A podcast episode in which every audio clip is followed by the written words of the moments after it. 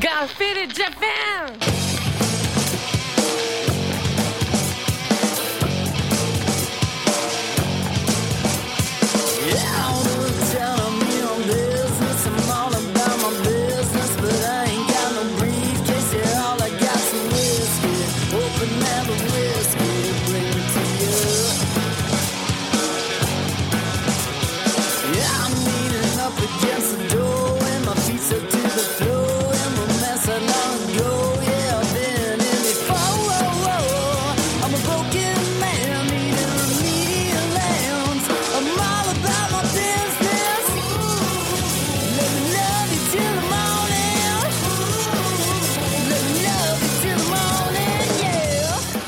Wings report in.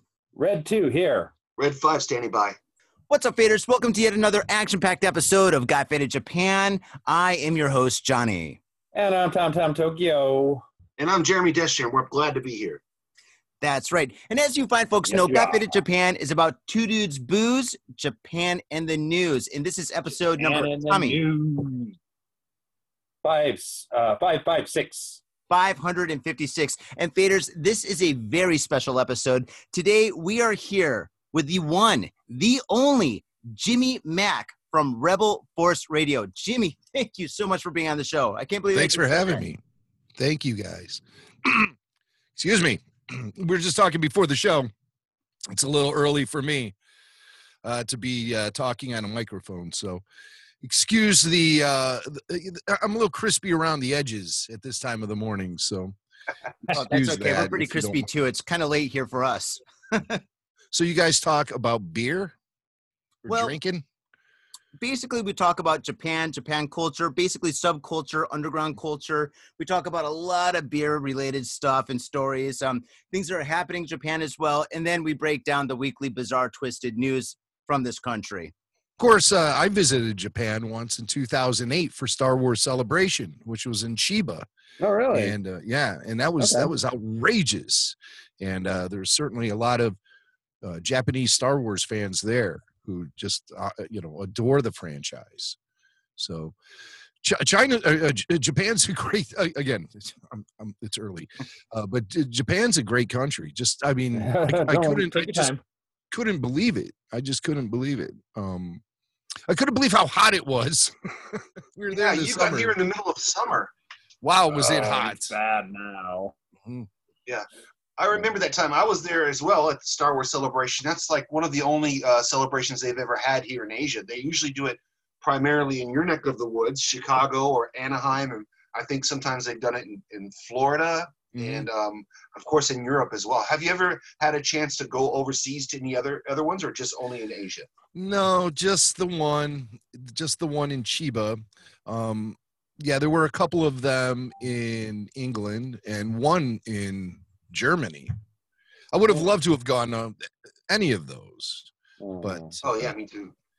but you know, it's not exactly uh, like you know going to Wisconsin for me. It's it's a little difficult. Hours so. and hours on a plane, right? Mm. Yeah, yeah, yeah. When I when I um flew to Japan, that was uh 28 hours door to door. You I really get to why- know, you know, Mm. you really get introspective on that kind of trip. But uh, I enjoyed it. I I enjoyed Mm. everything about it. That whole trip was just it was wonderful. I really like living here, and we've all lived here for decades. You know, I've lived here for 25 Mm. years, and these guys have lived here probably nearly as long, if not, you know, about the same. Um, the cool thing is that we have you on the show today, and we want to talk about Star Wars. And as you know, Japan is really influenced by Star Wars, and, and Star Wars is really influenced by Japan. It's a huge pop culture here. Every year when we have Comic Con, you see loads of people dressed up. They, we have our own 501st you know, uh, group of guys. We've got a Rebel Legion group of guys, which is a separate group from the 501st. We've got collectors. We've got special toys that get introduced only into Japan, and and these kind of things. Now, obviously, I'm a huge Star Wars fan, and I have been since I was a little kid, and always thinking about Star Wars. And something really cool came across my mind today, and I wanted to run it by you and see what your thoughts on this was. So, in Episode Seven. Kylo Ren is talking to the helmet of Darth Vader. and he says, "Let me finish what you began." And that has always bothered me. And I was, I was like, "What does that mean? Let me finish building the second Death Star? Let me finish, you know, killing off the rebels? Let me finish killing off the Jedi?" And today it finally dawned on me possibly what that could have meant. So if you go, if you roll it back to Episode three, Vader actually starts his journey to the dark side when he walks into Palpatine watching the Bubble Show or whatever that opera was, right? Yeah. And he yeah. goes, you know, have you heard the story of Plagueis the Wise? You know, that that starts Anakin down his his trail.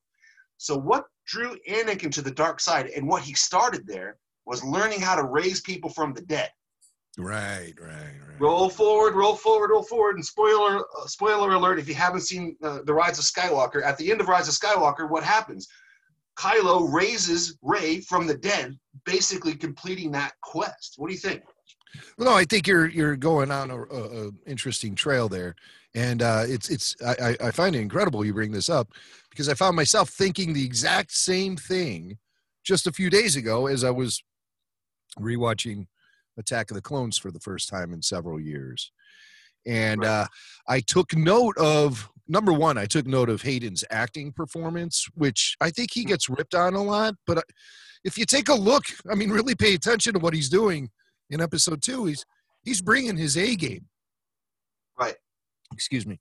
He's bringing his A game, and um, Oh. and I was thinking that myself specifically with that line. Uh, I'm, someday I'm gonna learn how to stop people from dying. You know, he says that Right. plain as Right. day. And that does seem like something that pushed him down the path of the dark side because uh, he said that after he had killed the Tusken Raider camp that held his mom prisoner. And, uh, you know, he was, uh, and he lost his mom. And so as a Yeah. result, the rage got to him and corrupted his power. And he used all of his force abilities to destroy and kill all of those Tusken Raiders as an act of ven- vengeance for killing his mom. And uh, so then that's where he gets the idea that he wants to use the force to prevent people from dying. And it's a selfish notion of his. And that's Right. uh, something you shouldn't be using the dark side for. You go down the path to darkness by trying to protect the things you have, by trying to Right. keep what you own your property, you know. And so that's what Anakin was doing. He was trying to protect his, you know, his existence by making sure that the people that are important to him you know, don't suffer or die. And Right. so that yes, that definitely pushed him on the path to the dark side. So when Ren says that in 7 and then actually does reveal the ability to stop people from dying in 9 Right. then you, you do sort of see a very clear thread running through the prequels into the sequels. So no, I think that's Yeah, pretty that's- astute. I think that's something, Jeremy, that's going to pick up more steam as the uh, saga, now completed saga, sort of seeps into uh, the pop culture consciousness. I think you're going to start hearing more conversations like this. Right. And th- I thought that was really interesting because it just dawned on me. It's like it's like because I always thought that line was kind of weird. You know, help me finish what you started. And I'm like, oh, he started a lot of things. You know, what is what does he actually mean? And then after, you know, just sitting there and pondering that for a while, it popped into my head. Oh, he wants to stop death. That's what he I think- started. I think the Yeah. easy answer is uh, extermination of the Jedi, which is Well, and that, that's sort of how I there's, there's only two. Yeah, there's two, right? And, and at that point, or one that he knows of. Luke still Right. was unknown at that point. and Kylo has already gone on something of a Jedi purge when he Yeah, attacked Luke and burned the Jedi Academy to the ground. So he's already doing what his grandfather had done. He's already carrying out his own Order 66. right. But uh, so that's to me the most obvious answer. Finish what you started, meaning Mhm. extermination of the Jedi once and for all. But uh, you know that- from the galaxy. That's that's an interesting take you you have on it though, where you incorporate that save people from dying line. Yeah, it's it's it's so interesting you brought that up because I was just thinking about this the other day, and uh, Yeah. that's that's very knew you were very coming on. solid analysis. What's that? I knew you were coming on, so I, I was thinking like, what could I bring up with Jimmy? And this is the thought that just popped into my head. I, I was thinking about this, and I'm like, yeah, this is this is something I haven't heard a lot of you know anyone talk about yet. So I thought I Mhm. would just throw it out there as a kind of a new theory, or, or you know, see if anybody else had the same thought. You know, I'm sure I'm not the first guy to think of this, No. but I, I think you know, there's probably a lot of people out there who thought of this. Well, that's the fun part about when new Star Wars films come out, is that it makes you Right. look at the older films in a different light, and it gives new meaning to certain things that you may have sort of uh, taken for granted for a long time, and all of a sudden, you know, you see it in a different light. That's that's effective storytelling in my book. If you can do that over the Might course well. of nine films in forty years, that's pretty that's pretty impressive. three directors or four directors, right? Four. Di- oh no, more. Five. Well, five, George, and then the, the, the two, uh, Marquand. stories. Abrams, and Johnson. So that's five of the saga films. Yes.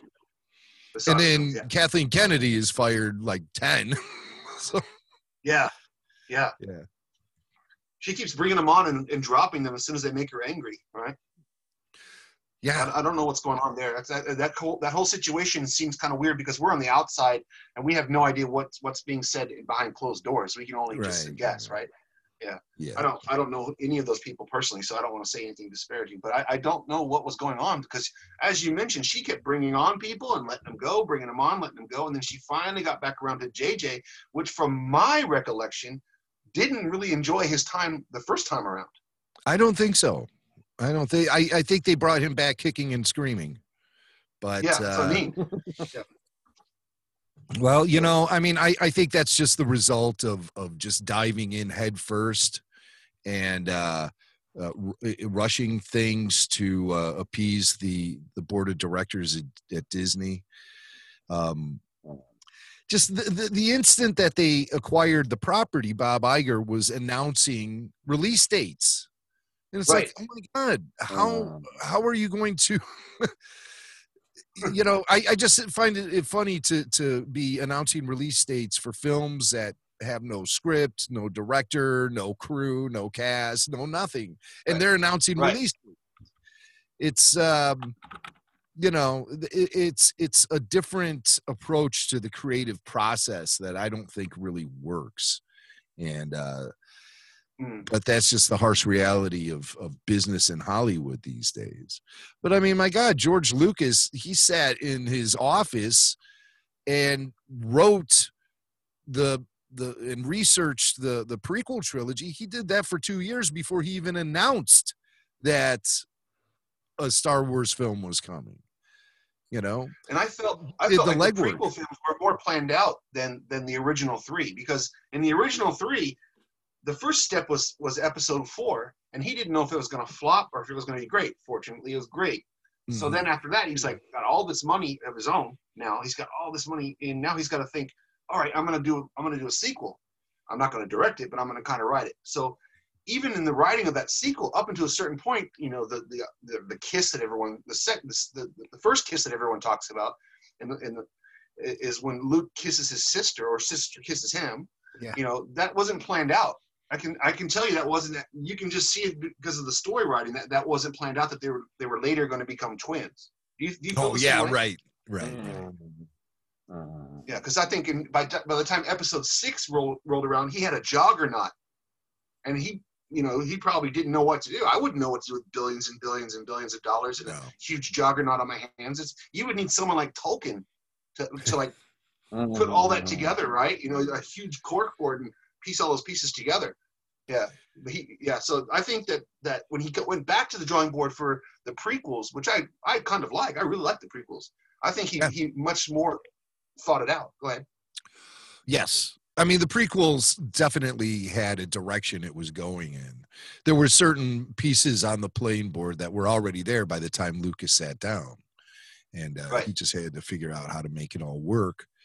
Uh, with the original trilogy, it was going in a certain direction. And then at some point between Empire and Jedi, George decided that he was going to wrap everything up with Mhm.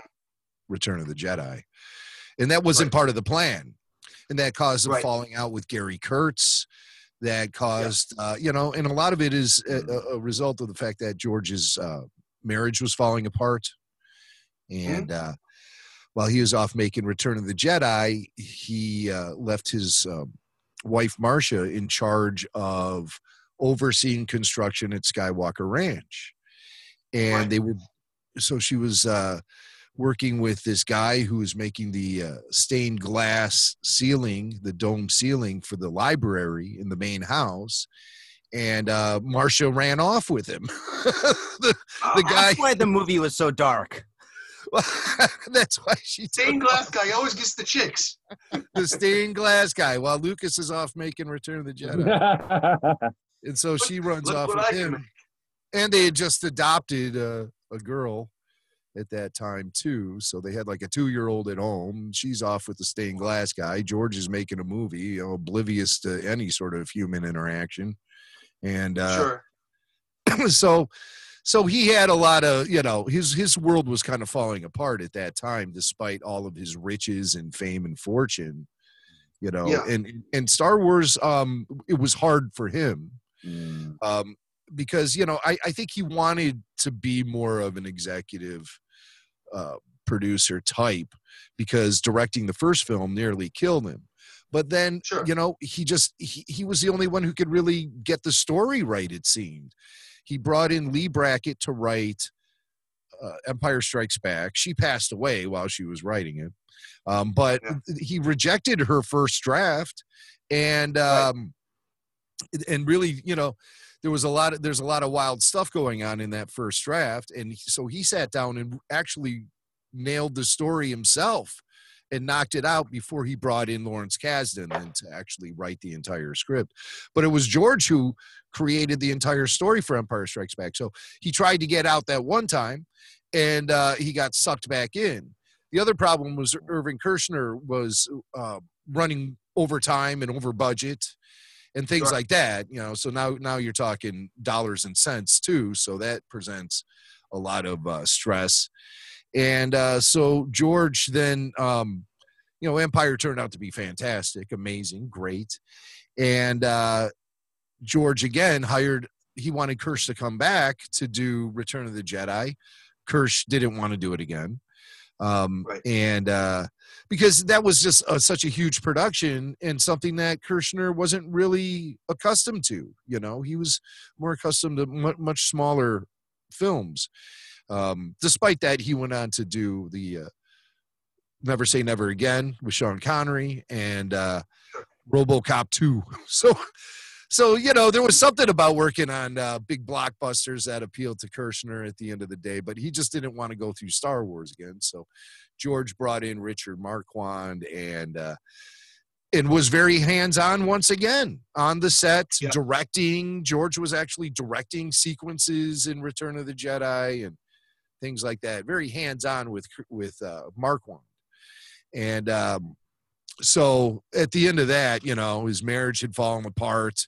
He was, you know, totally rich. He had, he had finished Star Wars, and um, you know, he had the the the prequels in the back of his mind for you know some other day, but. uh but yeah, that was that was pretty much it. That was uh, how it all sort of came to an end, and, and how Return of the Jedi changed on the fly so much. Leia wasn't Right. supposed to be Luke's sister. Uh, No that was all just done for con- out of convenience sake. You know, George was just trying to wrap it all up the best he could. Um, and uh, they they dropped that tease about there being another. You know, oh, there is another. So they dropped that tease in Empire Strikes Back. And who was that person supposed to be? There's been a lot of speculation and rumors over the years. It was going to be Luke's sister, uh, but uh, another. It wouldn't be Leia. It would be another Right. Skywalker who would emerge and uh, probably take a bigger role in the following trilogy, which never happened. Sure. Uh, so Yeah, you remember those old interviews that George Lucas was doing um, in the 80s where he said there was going to be nine or 12 stories to begin with. mhm. And he, he laid it out. He said that he said it himself. And then I think what you said is correct. He got to that point in his life where he just had to hit the brakes. Yeah. And he had he had to, he had to jump off he had to jump off this story because it, he had so much going on in his personal life. Yeah, and he had other film projects he wanted to work on too. He had Indiana Jones, which was doing well. He had, uh, Howard, of course, Duck, Howard the Duck. Yeah, you know, Howard you got to you got to plan and strategize Howard the Duck. Yeah. Have you guys ever seen back that? in the Avengers. Yeah. Have you ever seen that movie? Yeah. Oh, absolutely! I saw Oh it in the yeah, theaters, yeah. bro. I, I I really liked that when I was a kid. Yeah, Howard the Duck. Oh Duck. really? I never, I've never seen it. I've only seen glimpses of it, like on pay TV and stuff. Have you read the Oh, comic? Not really. No. Uh, the I'm not a comic's duckhead. great. hey Jimmy, um, I've got a ton of questions for you, but Mm-hmm. um, we did get uh, a few questions from some of our fans overseas. Okay, this is from Chris in Michigan. During the Clone Wars and Rebels shows, and also other Star Wars stories, uh, the Mand- Mandalorian are also are a race, and they have their own planet, and they take off their helmets. They even have a complete history. So I guess it's more of like a Mandalorian uh, question. yeah. How come the Mandalorian TV series they claim that Mandalorian is just a way of life, quote Mhm. unquote, and that they never take off their helmets? Uh, What and when did this become an idea that is counter to everything else? I'm just reading that word by word, by the way. Right. Well, I mean, clearly this is a new era where we're seeing the results of the imperial occupation of the Mandalorian system. And apparently the uh, empire really brought the hammer down on the Mandalorians Mhm. and uh, completely wiped out their people and uh, stripped their planets of all the resources and things like that. And so, what we're dealing with when we catch up with the Mandalorians in the show post Return of the Jedi era, uh, this is uh, a small sect of Mandalorian purists who are trying to maintain their culture. Even, I mean, their culture is just basically you know it's shredded right now. I mean there's there's there are no mandalorians. It's just you don't see them around. And so they've taken a, a, an approach that is very purist in nature about their connection to their weaponry and their armor and all of that.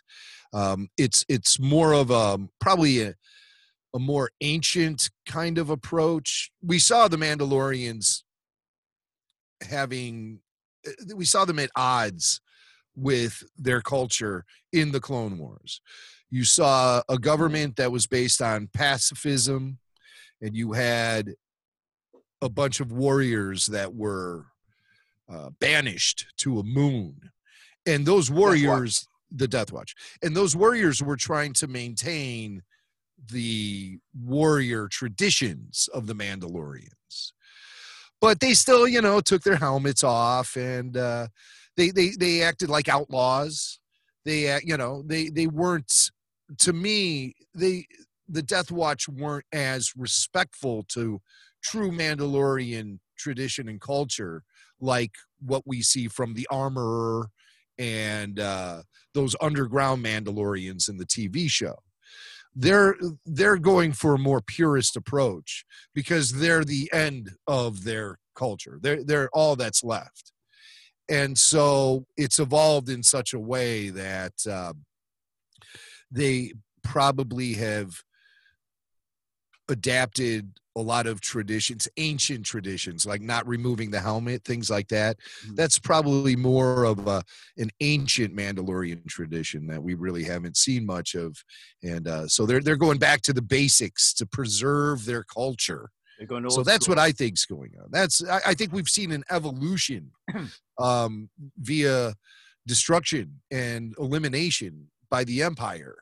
So we see these underground Mandalorians, and they are very strict about their connection to their past and their culture and traditions and things like that.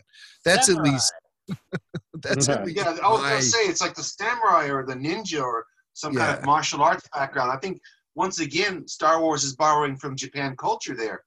Whereas like you had warrior cultures built up in Japan over years, which are no longer around, but there's still people who know how to how to do draw the sword and how to cut through uh, bamboo posts or whatnot.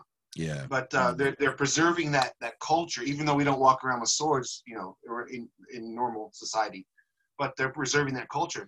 And then also, furthermore, in the Mandalorian show, um, when they were decimated, maybe all the women were killed or all the children were killed, and you saw them pick up the Mandalorian, the little kid, from the um, from the um, the shelter and take him Mhm. and then teach him to be a Mandalorian, like Mhm. uh, uh, you know, kind of adopting him and showing him the way. Well, what about Baby Yoda? Are we going to see Baby Baby Yoda gear up at some point? I, I, I I listened to your so. Podcast. gonna be a Cool. guy, right? Yeah, in your podcast, didn't you say that you saw like a, a preview where like uh he's like a little bit older, like he's Yeah. like shaving now or something? I listened I to your podcast, by the way. It's Yeah, I great. heard that too. Oh, thank you, thank you. I, I Mm. saw um a, a photo of him with uh one of the directors. Is Robert Rodriguez doing a, an episode? Who did I see a picture of him with? Um, and he did look. He looked like it could have been the lighting or something, but he did seem to have more of a adult Yoda kind of complexion or whatever. You know, like so. Here he is. Oh, Oh, for all you uh, video guys out there uh, that are supporting the show on Patreon, yeah, he's got a baby Yoda, and it is adorable. He's my little buddy. okay. Uh, sorry, i- i- if I may, I, I've got a question. Sure. Yeah, so uh, Jimmy, my question for you, since uh, basically since Disney bought the franchise and they declare basically, I think it's like the movies, and I think that Clone uh, Clone War saga, like car- uh, 3D animation, like that's like all all that's canon. Everything else is like gone. Like you know, the books, comic books, like all the all the side stuff has basically been declared non-canon. So Mhm. since they've done that, is like, do you have any favorites or anything like uh, all the stuff that's been declared non-canon? Do you have anything like you'd like to see brought back in one form or another? well brought back um you know i mean it's all fiction so no, nothing's really ever gone you know i mean uh but like Okay, well, you know I, I, I mean, in in in the, in the future, like you know, if they did another I movie or say like another I series, yeah. that's kind of a tough one because bringing things back would you know unravel a lot. Um Mm. I, I i'll be honest with you not really they brought back Thrawn. No, They brought back, back Thrawn, and I thought that would be great. But then I found like I was starting to get bored of him after a while because Yeah. you know he's Okay. always in, in Rebels. That is, I I, I- I found that they made Mhm. Thrawn kind of boring. I you know Does he, he does nothing. He just is Just always you know like he knows everything. You know, uh, characters like that are boring to me. You know, the ones who are just they're, they're just so smart and clever that uh, you know eh, they're never caught off guard. You know, it, it just becomes kind of mundane after a while. Um, Drinking calf. drinking calf, but uh, you know, there's a lot from the expanded universe I like. Um, I've just been recently reading uh, the old comic Tales Tales of the Jedi, which came out in the '90s. All right, and uh, so I've been rereading that, and that's excellent stuff. Um, Okay. and it ties in real well with what you know what we know about Star Wars even to this day. It ties in real well. Uh, they're they're putting out a new series of books called the High Republic, and that comes out next year, and that's going to unravel a lot of the things that I think books like Tales of the Jedi established uh, so long ago, uh, because they're they're bringing um, this High Republic era is only 200 years prior to the events of A New Hope, and uh, that's uh, they're dealing with a more primitive galaxy at that point. And I was like, oh my God, 200 Mhm. years. You know, Tales of the Jedi goes back 4,000 years. So, Yeah. Mm. 200 years is four people. but yeah, right, right. so, It's like four um, guys that go. So you know, and is Yoda going to show up in it? I don't know. I don't know what they they are shooting for with the uh, High Republic, and uh, I'm going to be watching that one kind of closely. Uh, I hope I hope it sucks me in whatever they're trying to do. Um, but uh, I don't know, man. What about you? What what's like your favorite expanded universe?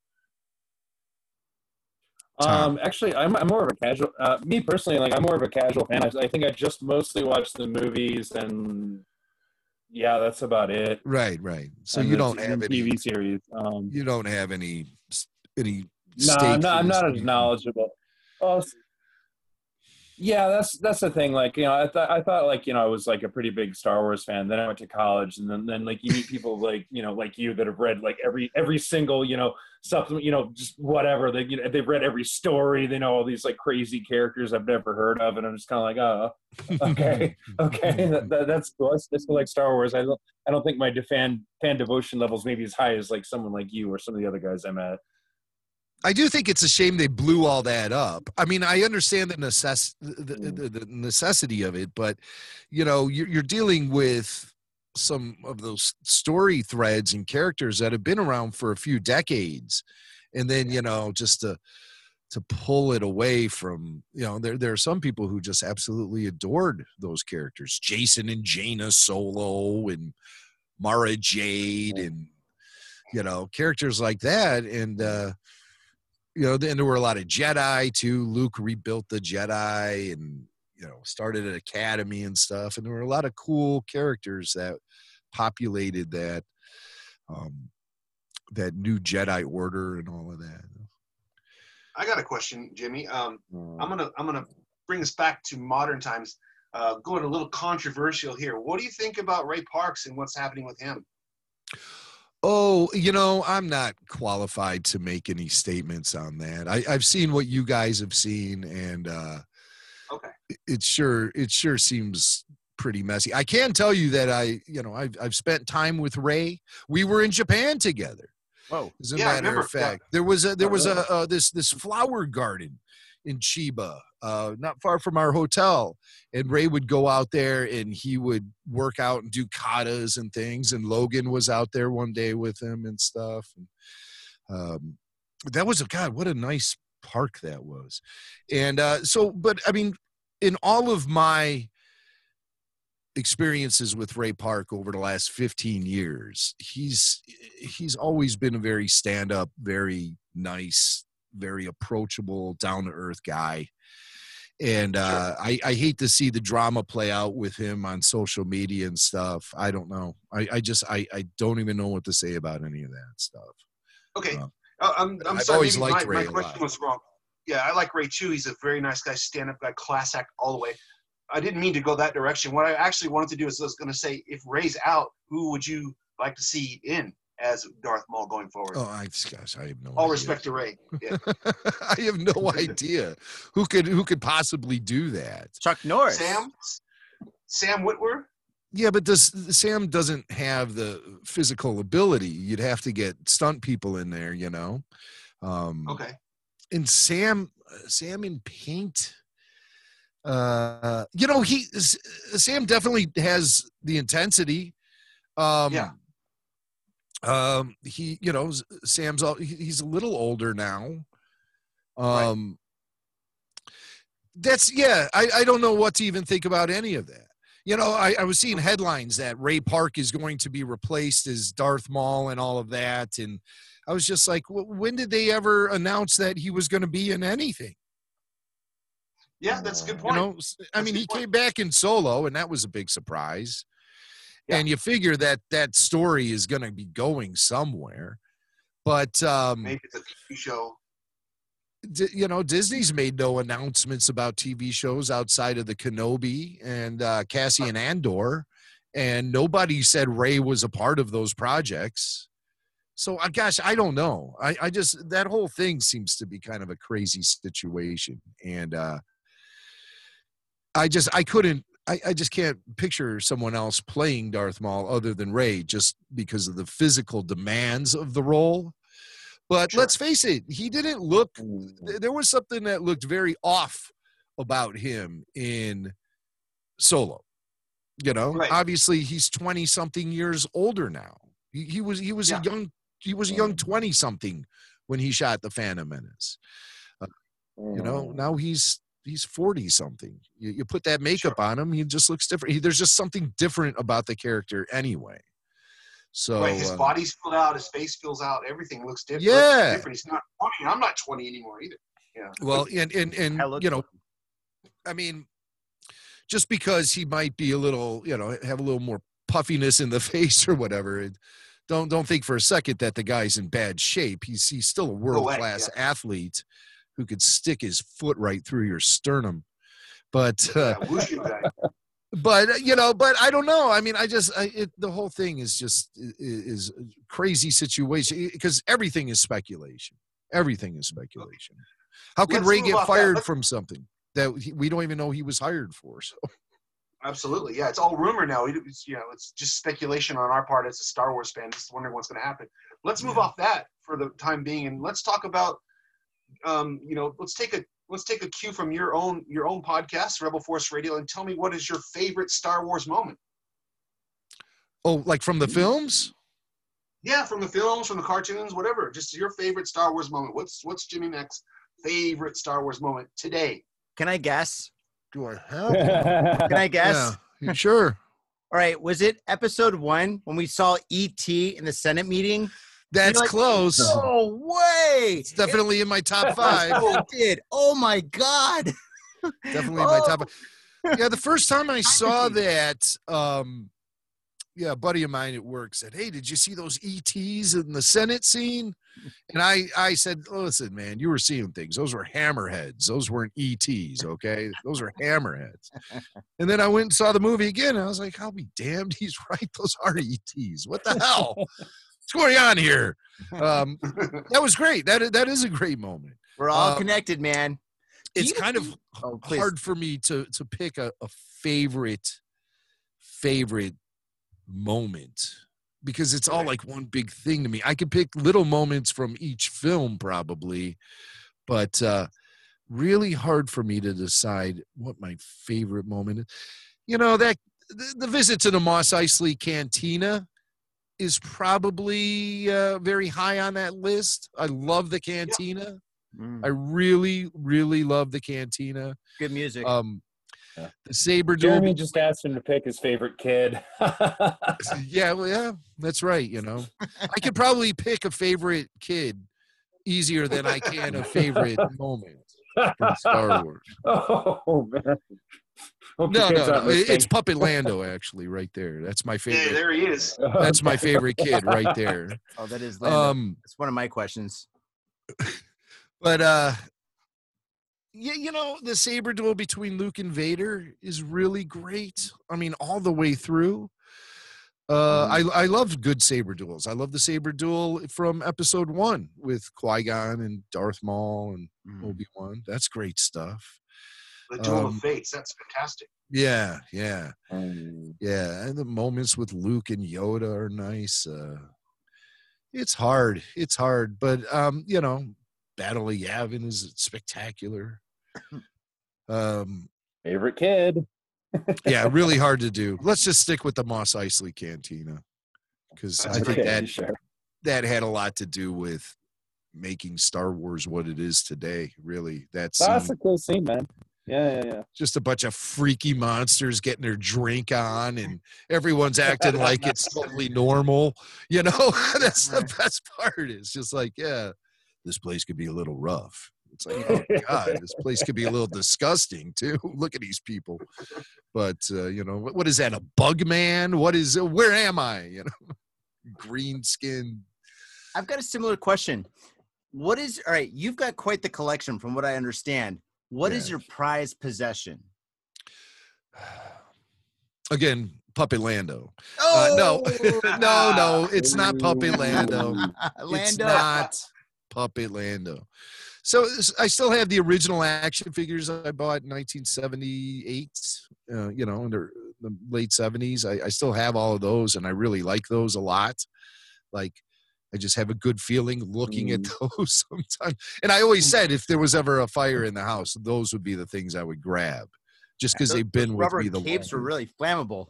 yeah right um but uh you know there's a few uh, other things i've picked up over the years some things we've earned as a result of the show. Uh we won a um a star wars fan film uh award a trophy and it's really cool and i like that a lot.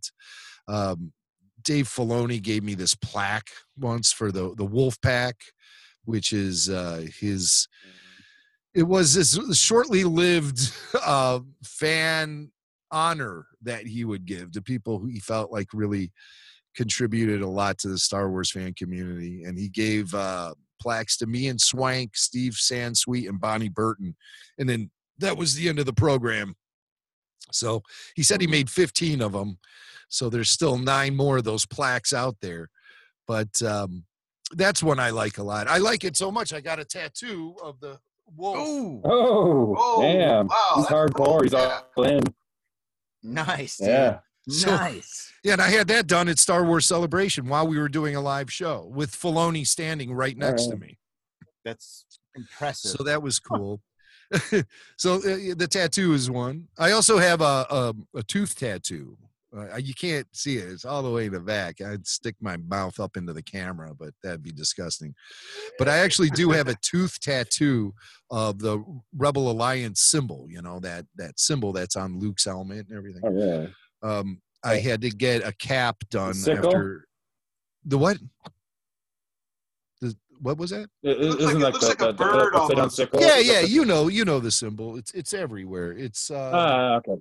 It's Mhm. you know what? I even have it on on my my mask. See? Oh, look at you you. Ah, yeah, yeah, yeah. Masking it up. yeah. Yeah, looks but like a bird. We're we're, we're all wearing I always thought masks that- for the always thought it looked like a podcast. sickle, but- Okay. So, but that's what I'm Okay, thinking. of, sure. yeah, so there it is. There it is. Oh, it's So- terrible for sound quality. Don't do that. Yeah, I know. Yeah, but um, but so yeah, I actually so I have this this this symbol. It's it's on um my molar. I had to get a root canal, and my dentist, he's a pretty funny guy, and he's like, "Hey, you want? We can put a tattoo on your tooth." And I said, "What's that all about?" He said, "He said it gets done a lot uh, with pilots and um, flight crew. They do it a lot, so their remains can be identified if they go down in a fiery crash." Whoa, I'm never So- flying again. So if if yeah, so if if I'm involved in a fiery crash, you guys will be able to recognize my remains He didn't make it. because of Star Wars, because of this. So I have this Star Wars Uh, mask, and you know we have to wear masks whenever we go out in public now because of this pandemic. And what what I find interesting talking to you guys from Japan is uh, the the very first time I ever saw anyone wearing a face mask was in the airport in Japan back in 2008. I saw several people wearing face masks. Hmm. So that's been part of the, the- you know, the Japanese culture out there for a, a long time. I think primarily because you guys are on these islands that are so small and they're so overpopulated that it's real easy to spread virus or catch it or what have you. So, um, so like wearing masks has been something that's been a part of the culture for you guys for forever, hasn't it? It's not I a remember looking Yeah, at it's kind of a manners. At this point, you, if you have a, if you have a cold, you don't want to give it to your friends, so Yeah. it's manners. You put your mask on. Yeah. Right, Mm, right. mm, that's And here, here in. America, it's become such a big deal now because you know there's Mm. all, all the states are saying you have to wear a mask. In a lot of the states, some states act like uh, there is no pandemic, but in a lot of the states, they you know you have to wear a mask. So people are making it very political. It has nothing to do with the virus or manners or anything or self-preservation. It's it's about you're trampling my rights as a as a you know in individual and you can't tell me that i have to wear that mask but in japan Wow. they've been wearing them forever i remember when i was a kid 1979 i picked up cheap trick live from budokan and if you flip Oh, the yeah. back cover you'll see their guitarist rick nielsen he's he's got the mask Mm. on and Oh, wow. you know i mean so that's been going on out in japan forever Yeah. but Yeah. here in america this the resistance to the mask is i mean it's uncomfortable nobody likes wearing it but i mean what's the big Uh. deal you if you're gonna like you know stop a virus from happening here i got the mask back on again can you hear me okay with the mask Kind of, but Jimmy, actually, it's actually a The good thing. You don't have to shave. You don't have to brush your teeth. You know, if you got a cold sore rocking, you don't have to worry about that. You know, it's all good. You know, you don't even have to blow your nose, man. You blow your nose, it's in the mask, dude. I mean, the mask is actually more of a good thing than a bad thing. Ser- some people you just don't want to look at either Yeah, it's like, oh, it's like cover that up In Tokyo and craving soul food, we've got just the place for you. Soul Food House in Azabujuban. Check out what we do at soulfoodhouse.com. Come by and taste the love. We look forward to feeding you. Mitsuya Liquors. Yo, what's up, faders? If you're in Asia, if you're in Japan, if you're in Tokyo, if you're in Asagaya, you better get down to Mitsuya Liquors. That's right, for the most affordable prices in Japan, you can get over 300 different kinds of beer. That's right, over 300 different kinds of beer. And of course, they got all the shochu you need, all the sake you need, and of course, they got wine from California to Italy to France to New Zealand. They got it all. When I say they got it all, they really, seriously got it all. There's no joke about that. So get down to Mitsuya Liquors. And if you go in there and you say Got Faded Japan, you will be more than welcome to go into their back room and drink those beers that you just purchased. That's right, Got Faded Japan at Mitsuya Liquors. And three times a week, they have a sushi chef there. So get your sushi on, get your drink on, get your fade on, and come on down to Mitsuya Liquors, located comfortably in Asagaya, about five minute walk from the station. Mitsuya Liquors. Hey yo, what's up, Vaders? Johnny here. You know I love booze and news, but I also love art. So come on down to thespiltink.com and check my art out. I've got tons of stuff there for you to check out. And I've got paintings, I got prints, I got videos. And I tell you what, if you like a painting, I could probably sell it to you. And I tell you what, if I can't sell you that painting, I will definitely sell you a print. I've got prints of all my work. Prints are about 2000 N each, about 20 bucks, but if you buy two, you get the third one for free. So come on down to thespiltink.com. Yo, and on top of that, I'm looking for commissioned work. So if there's something that you want me to do, I can make it for you. Just check out my stuff and see if you like my style. And if you like my style, I can definitely paint you anything on canvas, paper, whatever. I've done it all. So come on down to thespiltink.com. That is T H E S P I L T I N K dot com. Thespiltink.com. Proper. Are you at Harajuku with some out of town friends or your family or significant others? Yeah! Do you want to chill and drink beer and eat sandwiches while your friends overpay for glitter unicorn socks? Yeah! And the flavor's gonna make you complete at Harry's Sandwich Company. So come on down to Harry's Sandwich Company in the heart of Harajuku, right off Takeshita Street. See you there! Yo, what's up, faders? It's your boy Johnny. I have an opportunity for you. Well, in fact, I have 50 opportunities for you. A few years ago, I painted all 50 American states. And in each and every state, I painted in all major city names, the state's cultural icons, pop culture that pertains to that specific state, and a whole lot more fun, interesting, and educationally groovy stuff. The project took me over eight months to complete, and now they're yours forever. I have digital prints available for download on the Spilt Inks Etsy shop. These prints started off at about 5 bucks a pop, but not anymore. These high resolution prints are a dollar each. They're yours for a dollar each. So brighten up your walls and expand your mind with your favorite state. These prints are a dollar each and they're worth so much more. These are these these paintings are absolutely incredible. You're to love them. And if you don't like the state project, that's cool. That's cool. Johnny still has love for you.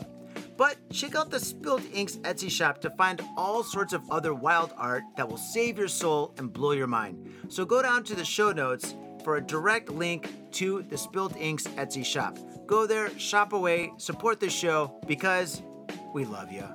And we love art too. So, faders, without further ado, enjoy the show. If you're gonna get your fade on, you gotta get your fade on in style. And that's why I use Ghost Town Pomade. Ghost Town Pomade is the number one badass pomade, and I practice what I preach. When I leave this house, if I'm not wearing a hat, if I'm not wearing a lid, I'm wearing Ghost Town Pomade in my hair. This stuff is amazing. It smells good, it looks good, and it feels good. Ghost Town Pomade, badass pomade. And let me tell you one thing it comes in a lid. That's pretty badass. This whole world is so nerfed up these days. Everything is plastic and pink, but not Ghost Town Pomade. This stuff is a man's pomade, and it is hardcore. It's so hardcore, it's from Oakland, California. Oakland, California. That's right. Ghost Town Pomade. Get your fade on in style. Proper. how does this global pandemic affect you guys in Japan?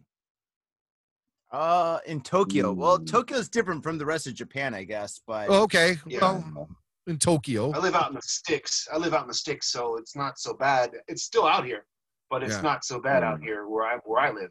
In Tokyo, where everyone goes, you know, it's it's the central hub. Everyone works there. Everyone goes there. It's a lot worse. Yeah, I think It's there's only like 200. There's only 200 people out here with with an active case. 200. it- it- with with all the people there just like on top of each other in Tokyo. Yeah. well, You know, actually, shoving you, you, the way you guys shove into the the trains is is fascinating. It's it's how not could you fit so many used to be. people? Like less people are taking the trains these days. More people Yeah. are working at home. I took the Mm. train today. I, I go out of my house maybe three times a week, other than I mean for business and stuff. Yeah. And um, I took the train today, and I went to uh, Ikebukuro from. Well, all right, I went from the north side of Tokyo, from the south side of Tokyo, right? And usually that train, you can't sit down and you have to stand. And there's usually people that you can't spread your arms like this, right? yeah, right, right, right. yeah going to going to the north side of tokyo and then back it was pretty much not empty but there wasn't a lot of people so i think Yeah. a lot of people are Mhm. staying home more and working at home more Sure. so Yes. Similar similar experience for me, but like yeah, it's caused me a lot of problems because I've already been laid off twice from two different jobs. So it's just like and That like, you know, yeah, I know it it does suck. Yeah. And uh, I yeah, Stars then the market's flooded. Yeah, but yeah, it's um but I- I think part of it, like you're saying with mask wearing thing and like Japanese people are super clean and hygienic. So uh, washing the hands, using alcohol, they're already really good about that. So I don't think it's spread as bad as fast, even in Tokyo, even when when, when it's crowded. Hey guys, let's give Jimmy a chance to talk about Rebel Force Radio a little bit and spread the word so he can get some more uh, Yes, uh, please. fabulous Japanese fans. oh Jimmy, yes please take it away. absolutely Tell us all about your show. Yeah, Yeah, if, if Rebel you want to Force plug Radio. anything, please please plug your show and all that. Rebel Force Radio is a show about Star Wars that I uh, host with my uh, friend Jason Swank. And we've been talking about Star Wars for almost 15 years now. We were very early adapters to the podcast medium. It was only a really the, the term podcast itself was only a few months old when we started doing these things. 15 years wow we've been doing it for 10 years yeah it's amazing once you you start doing something uh after a while that you know i used to count uh the days know, how long we've been doing the show and i'll be like wow man done 14 straight weeks. That's fantastic. And now i'm we're like 14 straight years. It's like oh my god. Mm. what what have i done? Uh you know it's, it, but i mean i love it. I, I i really really do enjoy doing it. We've been uh, very fortunate and blessed with our show where we've been able to get a lot of uh, visibility and a, a nice nice chunk of an audience. And uh, we've it's opened doors for me that would have never been possible without uh, podcasting and also podcasting has helped me with my career because i'm a radio professional and when podcasting first came on the scene uh, I, I was probably pretty snobby about it. You know, I thought it was amateur hour. I just, you know, I didn't really get it. And uh, it didn't take me too long to understand that you can really focus, um, have a show focus on something um, extremely intensely.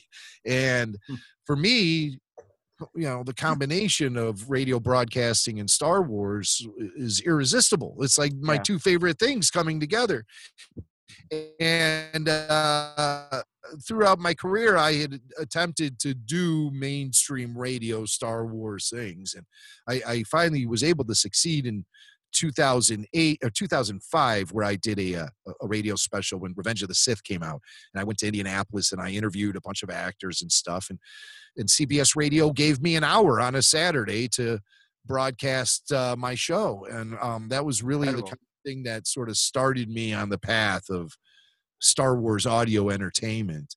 And shortly thereafter, I discovered uh, podcasts and came across uh, Jason Swank, and uh, we got together and hit it off real well. And here we are, all these years later. I would have never thought we'd be doing it for this long, but um, why stop?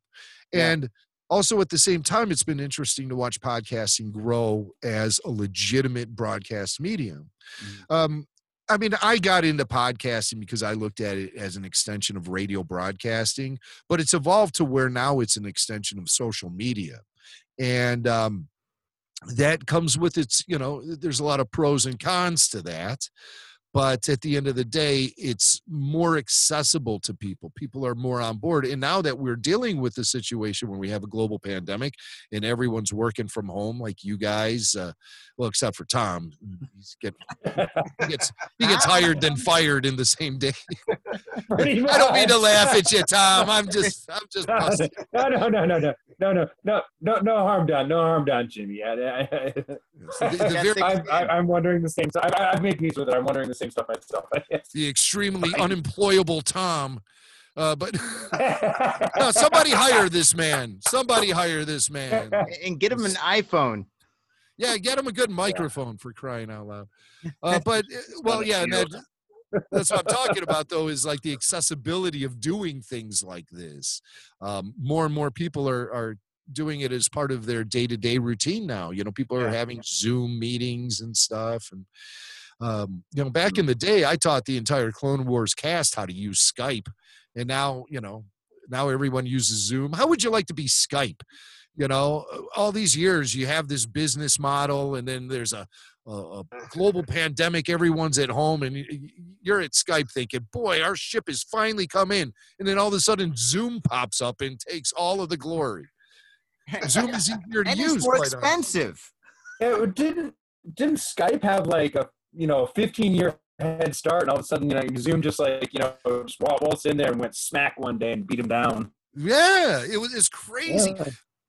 Right when this whole lockdown started, I had never heard of Zoom, and I'm you know I'm pretty tech savvy. You know, I I have a website and a podcast and all that stuff, but we've always used Skype, and um, like we have these these templates for our videos. They're all custom designed for Skype, so we still use Skype primarily.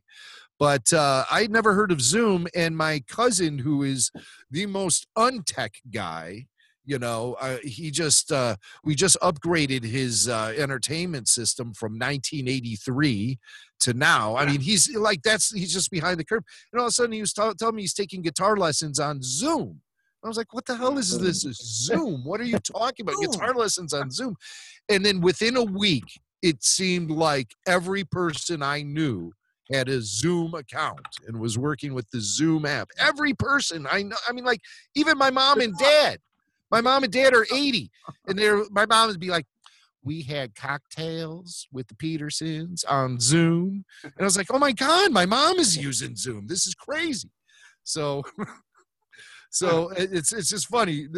But the the best thing about it is like everyone essentially now has the means to contribute to podcasting or be a podcaster themselves. And i think that's that's a pretty cool thing the accessibility of it all. Again making mm-hmm. a stronger connection between podcasting and social media than ever before. So mm-hmm. pretty soon we'll all have shows. Mm-hmm. I mean that's just that's I just think we the all do direction life is going in I think we all But- do. Doesn't doesn't everybody have a show now? And now everybody's like everybody's a radio personality or a DJ or a podcaster or a YouTuber or a social influencer or a I something. know. It seems like everybody yes. i had to go to broadcast school in the 80s man I, what a waste of time that was All right, tell me about it. that, that, that, that must piss you off, man, because you you've got like legit qualifications to do this. You're like, man, now everybody's doing it. and now everyone's doing it. What the hell? You know, there are times when I look back to the early days of uh, doing Star Wars podcasting, and me and Swank would go to events like Star Wars Celebration or what have you, and people would be like, "Oh, they're the podcast guys. The podcast guys are here." They, eh, you know, now everyone's a podcast guy, and that kind of Everybody's a mm. podcaster. That's that kind of sucks. You know, Oh, it, yeah. Eh, it, it feels like you lose your individuality a little bit, and, and like everything mm. I've worked for all these preaching years. to the choir, especially after you've been doing it for ten years. Yeah. now everyone's doing it. You know, it's Ah. just like, oh man. God, I, I think the real trick is then just to to maintain your your visibility and uh, integrity.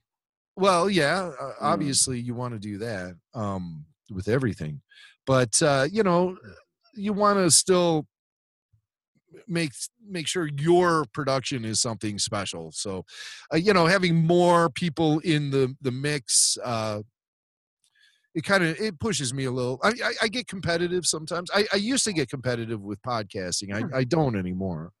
There's like a thousand Star Wars podcasts out there. I don't. Yeah, You but know, there's they- only one only Rebel one Force Yeah, right. right. Yeah, yeah. But only they do their thing. We one. do our thing.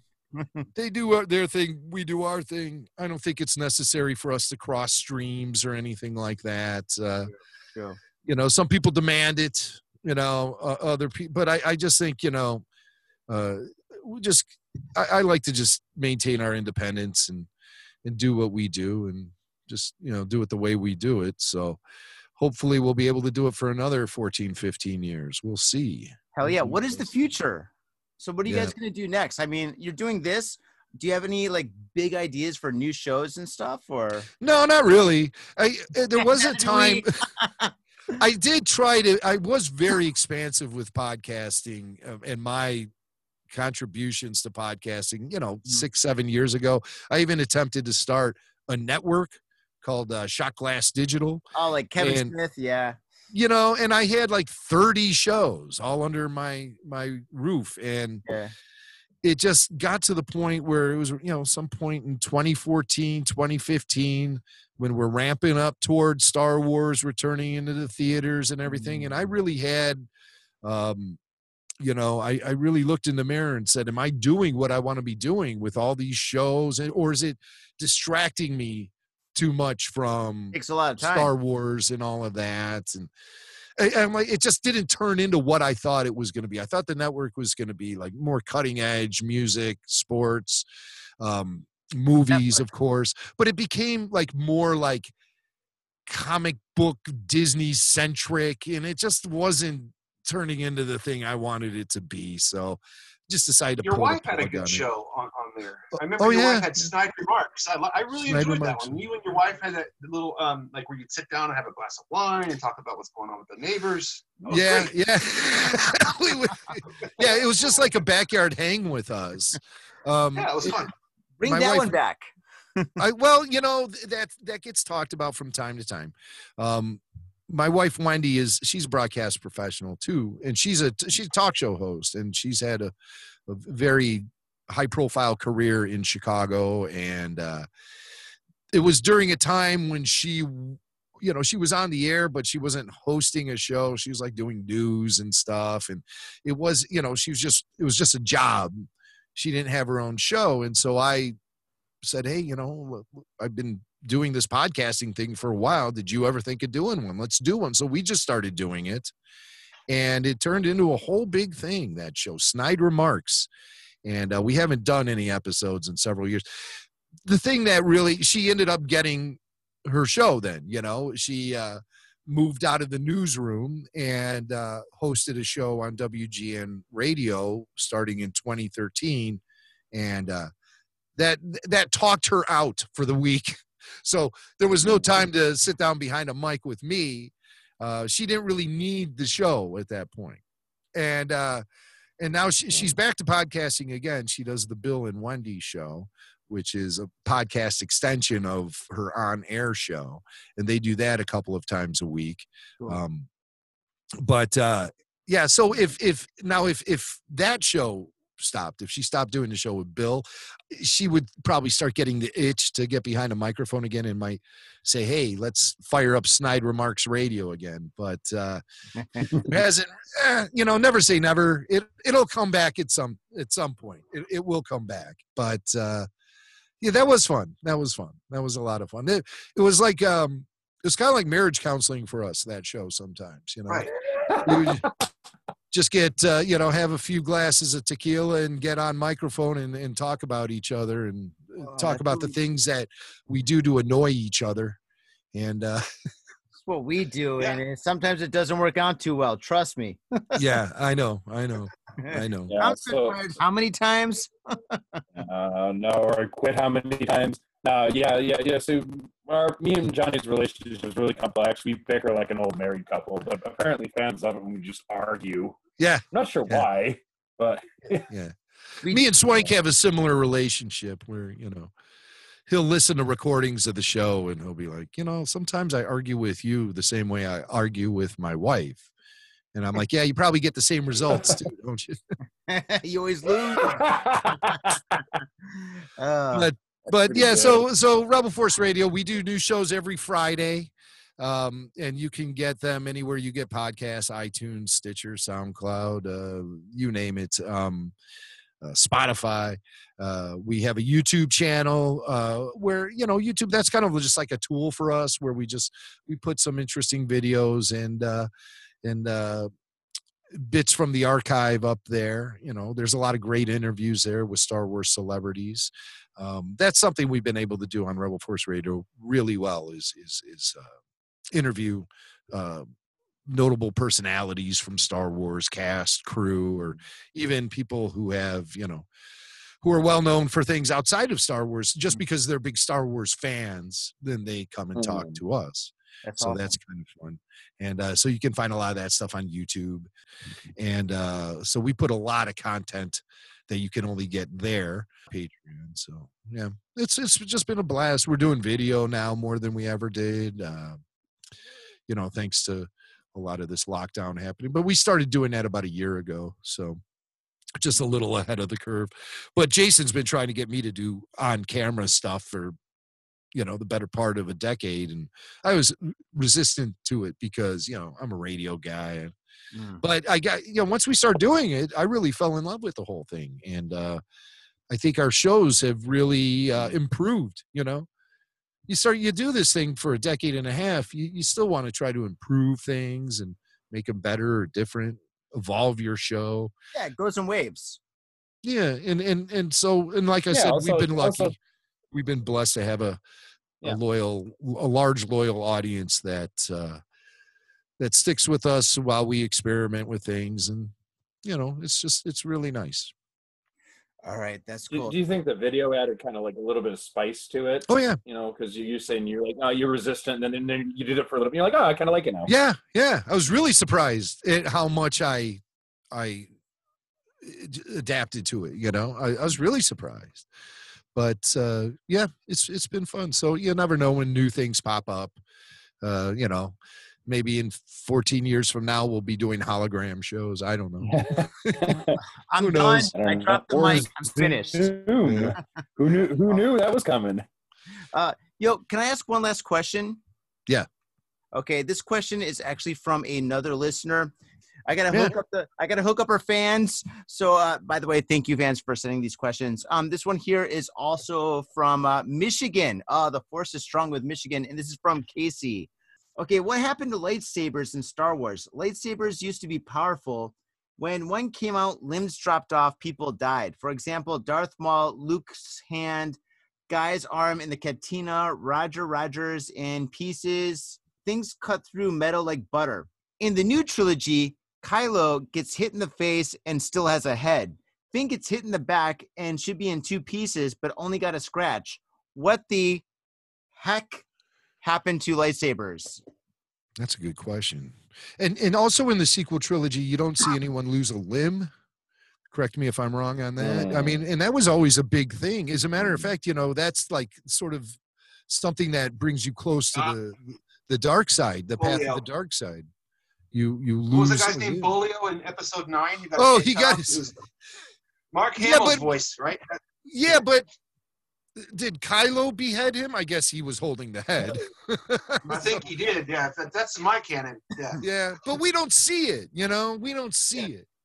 Um, so Oh, that what about the very count. first scene? The very first scene in uh in on um the lava planet inside of uh episode nine, where Kylo's just whacking off people's arms, cutting them in half, picking Yeah. people up with a yeah. He cuts off a guy's arm, and you can see it laying behind him right before he goes for the um the the the, the GPS, whatever that thing is. Yeah, the Wayfinder. Um, The no, you're right. yeah. You're right. Uh, yeah, it's just I think that Rey should have probably lost a hand or something. You know, Oh yeah. because it's like that's the thing that shows. You know, that's the most obvious physical manifestation of the path of the dark side. You start going down a path, you start losing pieces of yourself. Yeah. And that's what George Lucas was trying to say. That's why when Luke has Vader down and he's chopped Vader's hand off, and Luke Right. pauses and looks at his own hand, and he realizes that if he strikes the killing blow on Vader, he's going to lose more of his humanity. Yeah. And that's when Luke looks at his hand, and that it, it all comes together for him at that moment. Rey never had that, and that was that's something that uh, you know the storytellers just wanted to protect Rey at all costs from having any sort of trauma like that. And I think dying. that of what's that? except dying, she died. Remember? Well, she does. Yeah, she does die. uh, You know, after heroically defeating Palpatine. Yeah. Um, yeah, sh- she does die, and but I mean that's at the very end, right? Um, you know, you want to see the characters get challenged along the way, and um, and yeah, she died, but again, that that was at the very end of the whole thing. So I mean, Right. her her hero's journey at that point was pretty much finished to begin with. Right. Um, Hmm. so you would have liked to seen her maybe hit a roadblock here or there. Give us a more obvious, uh, more obvious illustration of her slide to darkness, because it gets hinted Right. at a lot in the movie, but you never really see Mhm. her struggle with the dark side. That's the thing. You just Mm-hmm. never see her struggle with it, and you and know it I calls say her too. Remember? They, they chop her hand off. You know, give her give her some real trauma. Just chop her hand No, off. mutilation. Maybe a foot. Give her a limp. Yeah, yeah, like or a toe. or Or maybe a leg. Give us a a, foot. finger or something. As anything, No. anything. You know. And not an eye though. That's too much. But yeah, no, no, Uh, you can't. uh, Can't touch the eyes. No, she's she's she's lovely. You don't want to deface uh, Gorgeous the, the beauty of Gorgeous. Daisy Ridley. Very well. but um but yeah so that's you know that's something there that um with, with the sabers i get what you're saying um we did see vader use his saber to great uh to, to to great effect in uh, Rogue One. oh, there he's Hmm. chopping guys in half. He's I mean he's really massacring. Oh. Um, but y- you know that's you're, you're right though with the saber in the the sequel trilogy. There's uh there are moments when you'd like to see a little more power. You know they should have put some stronger batteries in that thing or something because you're right. You know Finn takes a scrape on the back. Oh, that's nothing. That's nothing. Just knocked him out cold. That's all that did. And then yeah, Kylo takes a face. Um, yeah, yeah. I, I for me the saber duels in the sequel trilogy are just lacking overall to begin with. You know, you don't They have don't make those. them like they used to, right? No, you- they don't, and you don't have those epic showdowns like you did in I have a episode one, three, five, and six. Hmm. What? Hmm. Okay, in, in episode uh, one through three, you had the Jedi. You had the Jedi training each other. They learned from masters. In Luke's in Luke's case and in Rey's case, they learned like Luke. Rey learned from touching Kylo's brain with- with the Force, and she absorbed all his Force powers. Right. Luke had 15 minutes on the Falcon to learn how to fight a, a, a flying Death Star, a little drone. Right. That's that's the only trainer. That's the only training. That's why the, all the, the all their fighting is so wooden. But when you get to like the prequels, everyone had like kung fu masters from way back when, thousands of years, who taught them how to twirl in all seven forms of all Right. saber fighting, right? Whatever that was. Right. Yeah. That's my theory, though. It's What do you good think? theory. I have this. This is a lightsaber. Whoa. Whoa. This is one. Yes. Ooh. I built this at cool. uh, Galaxy's Edge. The uh, Mhm. the green screen is messing with it. If I hold it like, but it's cool. It's it's heavy. It's sturdy. It's. Um, I went to Galaxy's Edge and made this at uh, Savi's workshop, and uh, the- at the at the Disneyland one. Unfortunately, I think they've closed down that interactive experience where you build the saber uh, Oh. because of COVID.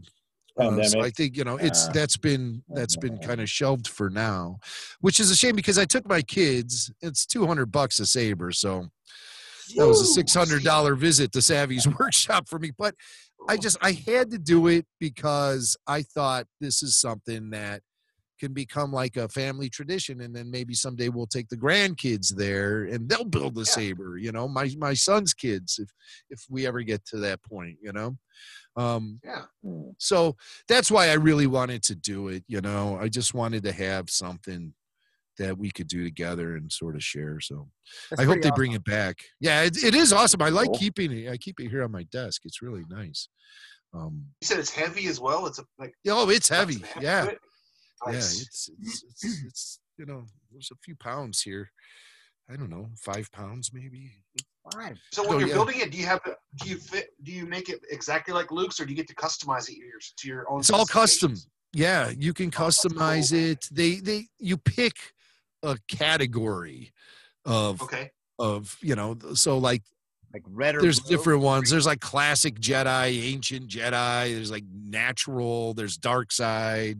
And then you can put it all mm. together from the, it's like five or six pieces and you customize it. It's just a fun mm. experience. You're in this dark room and there's a jedi knight there telling you all this stuff and then you hear all these sounds and yoda's voice and all of this and then What? Oh, build it. it's really I cool. want to go so bad. Yeah. That sounds really cool. It is. It, it was. It was just great. It was. Yeah, we went last summer, and uh and it was great going last summer because the attendance was down at the Disney Oh, yeah. park for some reason. You know, it was like right when they opened Galaxy's Edge, they they went to all of these. uh They they they jumped through all of these hoops to make. uh pathways wider at the park and uh, they were expecting this huge onslaught of people and their attendance just dropped like a rock. And I couldn't believe it because we had been to Disney two summers in a row. The summer previous, it was so packed there and just ridiculous. Long lines for everything, even food. And then we went last summer to see Galaxy's Edge, and it was like, oh my God, this is amazing. We have the park to ourselves. And it was, I mean, it was just great. Great. It was just, I finally felt like I got my money's worth from a Disney trip for a change. And uh, my I love the fact that it's based off of Black's a Black Spire um, outpost. That's cool because they mentioned that in Solo. Yeah, I would have rather seen like uh, Mos Eisley myself, you know, Oh, to go to awesome. Mos Eisley and go into the actual cantina thing. I think more fans would have reacted to that after the huge success of The Force Awakens. Mm-hmm. Uh, that really gave uh, Lucasfilm and Disney confidence to uh, to uh, make the sequel era part of the park as opposed to classic stuff. And I think they, I think they, also- they may have made a, a serious misstep in doing that. Um, Okay. They can always add on. They can Add more, always, yes. you know, Disney is uh, constantly evolving and changing things. So, Mm-hmm. Mhm. yeah, they could, they could. Well, you know, we'll see. We'll see. heard they're who making a knows, who knows if who knows if Disney's even going to survive all of this? I mean, they they're Oh, losing they billions this Oh, year. Oh, stock they is will. pretty good. They're richer than God. Come They on. will. Yeah, who are we to question Mickey Mouse? Just bought Fox for seventy-one billion dollars. Yeah, that was. I mean, overextension, if you ask me. I think Well, they wanted might to be. get the X-Men in the in the and the Fantastic Four, and and then Yeah. they want Daredevil, all those characters back because they'll make seventy-one million dollars out out of all the MCU and all the Star Wars films easily. Oh, they will. They will, and then some. Maybe. I, I'll pay. I'll, I'll pay seventy-one million just over time. Just just over time though. Maybe we'll see how the MCU survives. You know this because they're kind of shaking things up there. We'll see how that that resonates Mm. with uh, audiences. You know, I don't think the the future of Marvel No. films is exactly uh, you know. Uh, uh, you know I a like, I like the Disney Plus though. The thing they're going with uh, TV shows now. For me, Mhm. shows like The Mandalorian are much better than a movie because a movie's limited to two two and a half hours. The Mandalorian, if you think about it, is eight hours. Man, that's cool. yeah, Yeah, and they so I like and, the and they just and the thing about the Mandalorian is it was it was it was ready. You know, it was ready to be produced and released. Favreau had it all written. He had it all figured out. They had the technology in place, and so the show was it had its its proper its proper incubation time as opposed to the movies, which I really think are so rushed. And it's just like, let's throw all this stuff up against the wall and see what sticks. Um, Yeah. The problem with the sequels is they, it turned out to be so gimmicky with all of the mysteries. You know, Right, who's right. Rey's parents? Where's Luke? What's all these mysteries? It's like, just give me a straightforward story, please, because a lot of these mysteries didn't pay off. And right. I mean, they really didn't. Um, we still Yeah, don't know how Maz. Kanata ended up with Luke's lightsaber. That's the biggest crime of all time. And Maz Kanata, as a character herself, was Yeah. really evolved into a whole bunch of nothing. Um, Right. You know, it's, just about, it's what such about a J.J. Abrams? He screwed up by not getting the uh, the three main characters on screen together at the same time. That was the biggest f up that I have ever seen. I'm like, you had a, one job to do, bro. Tremendous. One job, and it takes three seconds to get all of them in for a hug. Tremendous misstep. Tremendous. They just had Fanboys Too many people- too many people sitting at the table who's who shouldn't have had a voice or say in any of this of how Or it chair. goes down. They really, they really blew it. They really blew it. But you know, with the Mandalorian, it just it goes to show you that good Star Wars can still be made if you get the right Yes. people in there and they and they have a fully fleshed out idea and story they, there's a concept in place there was no Yes. concept in place for the sequel trilogy from beginning to end there was no Right. concept they had no Yeah. idea what the hell they were doing they really didn't. And a lot of people, you know, we were talking about Lucas earlier about how he sort of changed the story around for Return of the Jedi when he realized that, that he wanted to wrap it all up. A lot of people point to that, go, well, you know, George didn't have any concept. He was f- f- making it all up on the fly. Not really. Not really. He changed things. George changed things, but he had Yeah. a concept in place. He always did. I still don't understand what concept was in place for the sequel trilogy, and it's over. It's done. It's done. Johnson and it's, being the worst. Johnson being the worst one, because Johnson changed the main character. Because throughout all the trilogies, all the movies, the whole saga, what does Luke do? Luke goes to save his sister, and in and in Rian Johnson's version, he's like, eh, fuck her. She's gonna be all right. You know, and I, I was like, that's not Luke's character, bro. uh, How and did you just- write that? It- well, eh, because it was all fueled by agendas and you know destroy the patriarchy and all of that stuff, and Luke Skywalker represents that, and so you know this overt feminization of Star Wars. It's just like all of this stuff that's going on is unnatural for the franchise, and the franchise has suffered as a result. I, I firmly believe just get the Kathleen? Kennedy needs to go. I firmly Yeah. believe she needs to be shown the door, and it should have already happened. That's something that should have already happened. A lot of people will say, "Oh, put Favreau in charge." Well, you know, who says Favreau wants to do that? He's a filmmaker. He's a creative.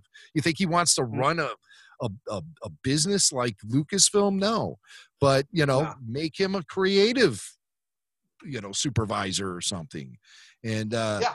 and and keep keep people like the you know all of these the these goons that Kathleen Kennedy brought into Lucasfilm to reshape the company and and the story group and all that they got to blow that stuff up man otherwise they'll never make another successful Star Wars film they never will Yeah. because it, it gets so bogged down it Well, gets so make- bogged down Maybe they should just start making more TV shows. Just well like that's yeah movies and just go with like. Mandalorian. Well, that's why you know Iger bought Fox to begin with, was so he would have content for Disney Plus, and um, and uh, that's why they're prioritizing television shows, Star Wars television shows, is because of Disney Plus. I mean, that's the big deal, Yeah. and uh, so. And it's real easy now to hide behind COVID as an excuse and say, well, this is why we're doing it this way and that way. But uh, I don't mind the fact that uh, the Taika Waititi film has been pushed back ano- another year to 2023. It's just like, take your time, guys. This is Star Wars. This is supposed to be important. You're not supposed to fart this stuff out like Yeah. it's, you know, mass produced, homogenized silliness. You know, this isn't the Transformers, okay? So, and, and, Drop, you all know, the, drop all the political nonsense and give me a good story with with laser swords. right maintain Yeah, the it's Star Wars. integrity of star wars and stop Yeah. injecting these agendas into it but you know that's not uh, that's not going to stop there, it's just Oh, you want to? Uh, one one last thing I want to point out is like at the very end of uh, uh, at the very end of Rise of Skywalker, they have that the, the second biggest kiss in Star Wars. I thought that was unnecessary. Nobody I- I kinda liked it. it. is.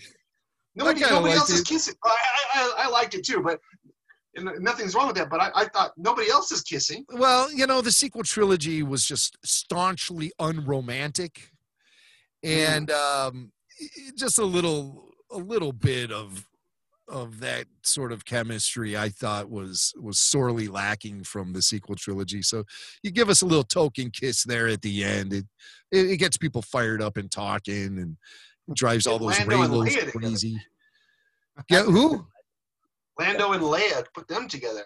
well that would have been interesting Yeah, Han's out of the picture. His kids have all gone crazy. Lando's know. is, is, send Leia his love. Yeah. wearing Han's clothes, flying Han's ship. That's what I. You know, Chewbacca is his best friend. co-pilot. Yeah. Yikes! All right, guys. Well, it's been great talking. I mean, seriously, I, I've had a blast. much, I gotta go grab really- some some breakfast. Uh, right, you know, I, I really appreciate you guys uh, having me uh, hang with you, and uh, it's been a blast. Jimmy Mac, dude, thank you so much for being on Got Faded Japan. I know you're really busy and stuff, and you've got a lot to do, but um, faders, definitely check out Rebel Force Radio. If you don't know about it, now you know about it, you know exactly where to go for all your Star Wars needs and knows. Yeah, Yeah. right on, right on. New Link- shows every link Friday. Description link description will go below all his details and everything, so you can you can just click over to his podcast, no problem. And like, yeah, Jimmy, once again, thank you. Thank And you, awesome, guys. Like, you know, just yeah, just dropping your wisdom on, on, on us about Star Wars. I, I really appreciate uh, you guys uh, having me join you, and uh, best of luck with your show in Japan. I hope to make it out to that awesome country some other day.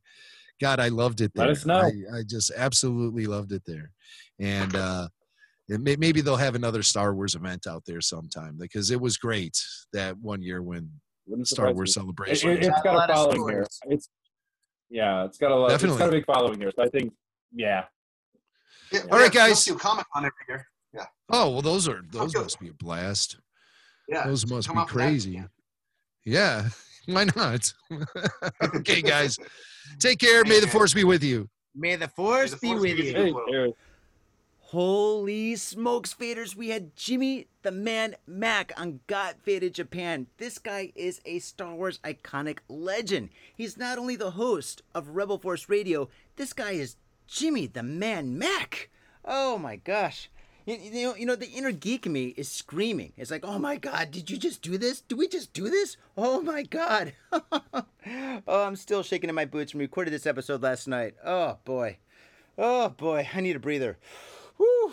Oh god. Fanboy. Yep, that's right. Hand in the air. Fanboy. Just me. Oh god. All right. Faders, you know what to do. Go down to Patreon, give us five dollars, and get all the shit that we got there. We've got so much stuff for you. It's it's incredible. We've got the video from this episode. We've got tons of videos. We've got outtakes. We've got bonus interviews, bonus stories. Tom Tom every couple of days reads a random story from the news. It's it's great. It's great stuff, and it really helps us and it supports us making episodes like this. If you want to hear more special episodes like this, definitely sign up for the Patreon because it makes this stuff real. And also, uh, I do got to give a mad shout out to MMA Japan. Jeremy is the president of that, and that also helps us do episodes like this. Uh, Jeremy's got mad connections through MMA Japan, and MMA Japan is a fantastic place to get all your MMA Japan needs. I mean, if you want to know anything about MMA in Japan, then you got to go to MMA Japan. Check it out. it's all there. Enough said. Oh man, faders, and um, yeah, we know times are tight right now, and if you don't have five dollars to support the show, it's totally cool. We've got much respect and mad love for you. So uh, you can also support the show if you go down to iTunes and give us a five star review and rate something groovy. That's nice. It helps us out. And um, yeah, we also have Instagram and Facebook. Go there, like it, and uh, comment on the photos. There's daily photos. And when I say daily photos, sometimes three, four, five photos a day. Sometimes I think it's too much. We got five people working on that, maybe even six. I don't even know. It's out of my hands. Fit in Japan is out of control, but we're still on the highway and we're going 110 miles an hour, dude. This this episode is incredible, and this show is nonstop, Faders. And on that note, oh my god, I gotta watch more Star Wars, dude. After after that episode, I'm like, I need more. I need more. May the force be with you. Peace. My own brother, a goddamn shit-sucking vampire. Will you wait till mom finds out, buddy? I've got a government job to abuse and a lonely wife to fuck. As far back as I can remember, I always wanted to be a gangster. God, the pressure! I can't take it! I can't take it! I can't stand to it! You sure I should do this, man? We're going freaking! We came, we saw, we kicked his ass! Your move, creep. Oh, man. I will never forgive your ass for this shit. This is some fucked up repugnant shit. Ah, fuck it, dude. Let's go bold.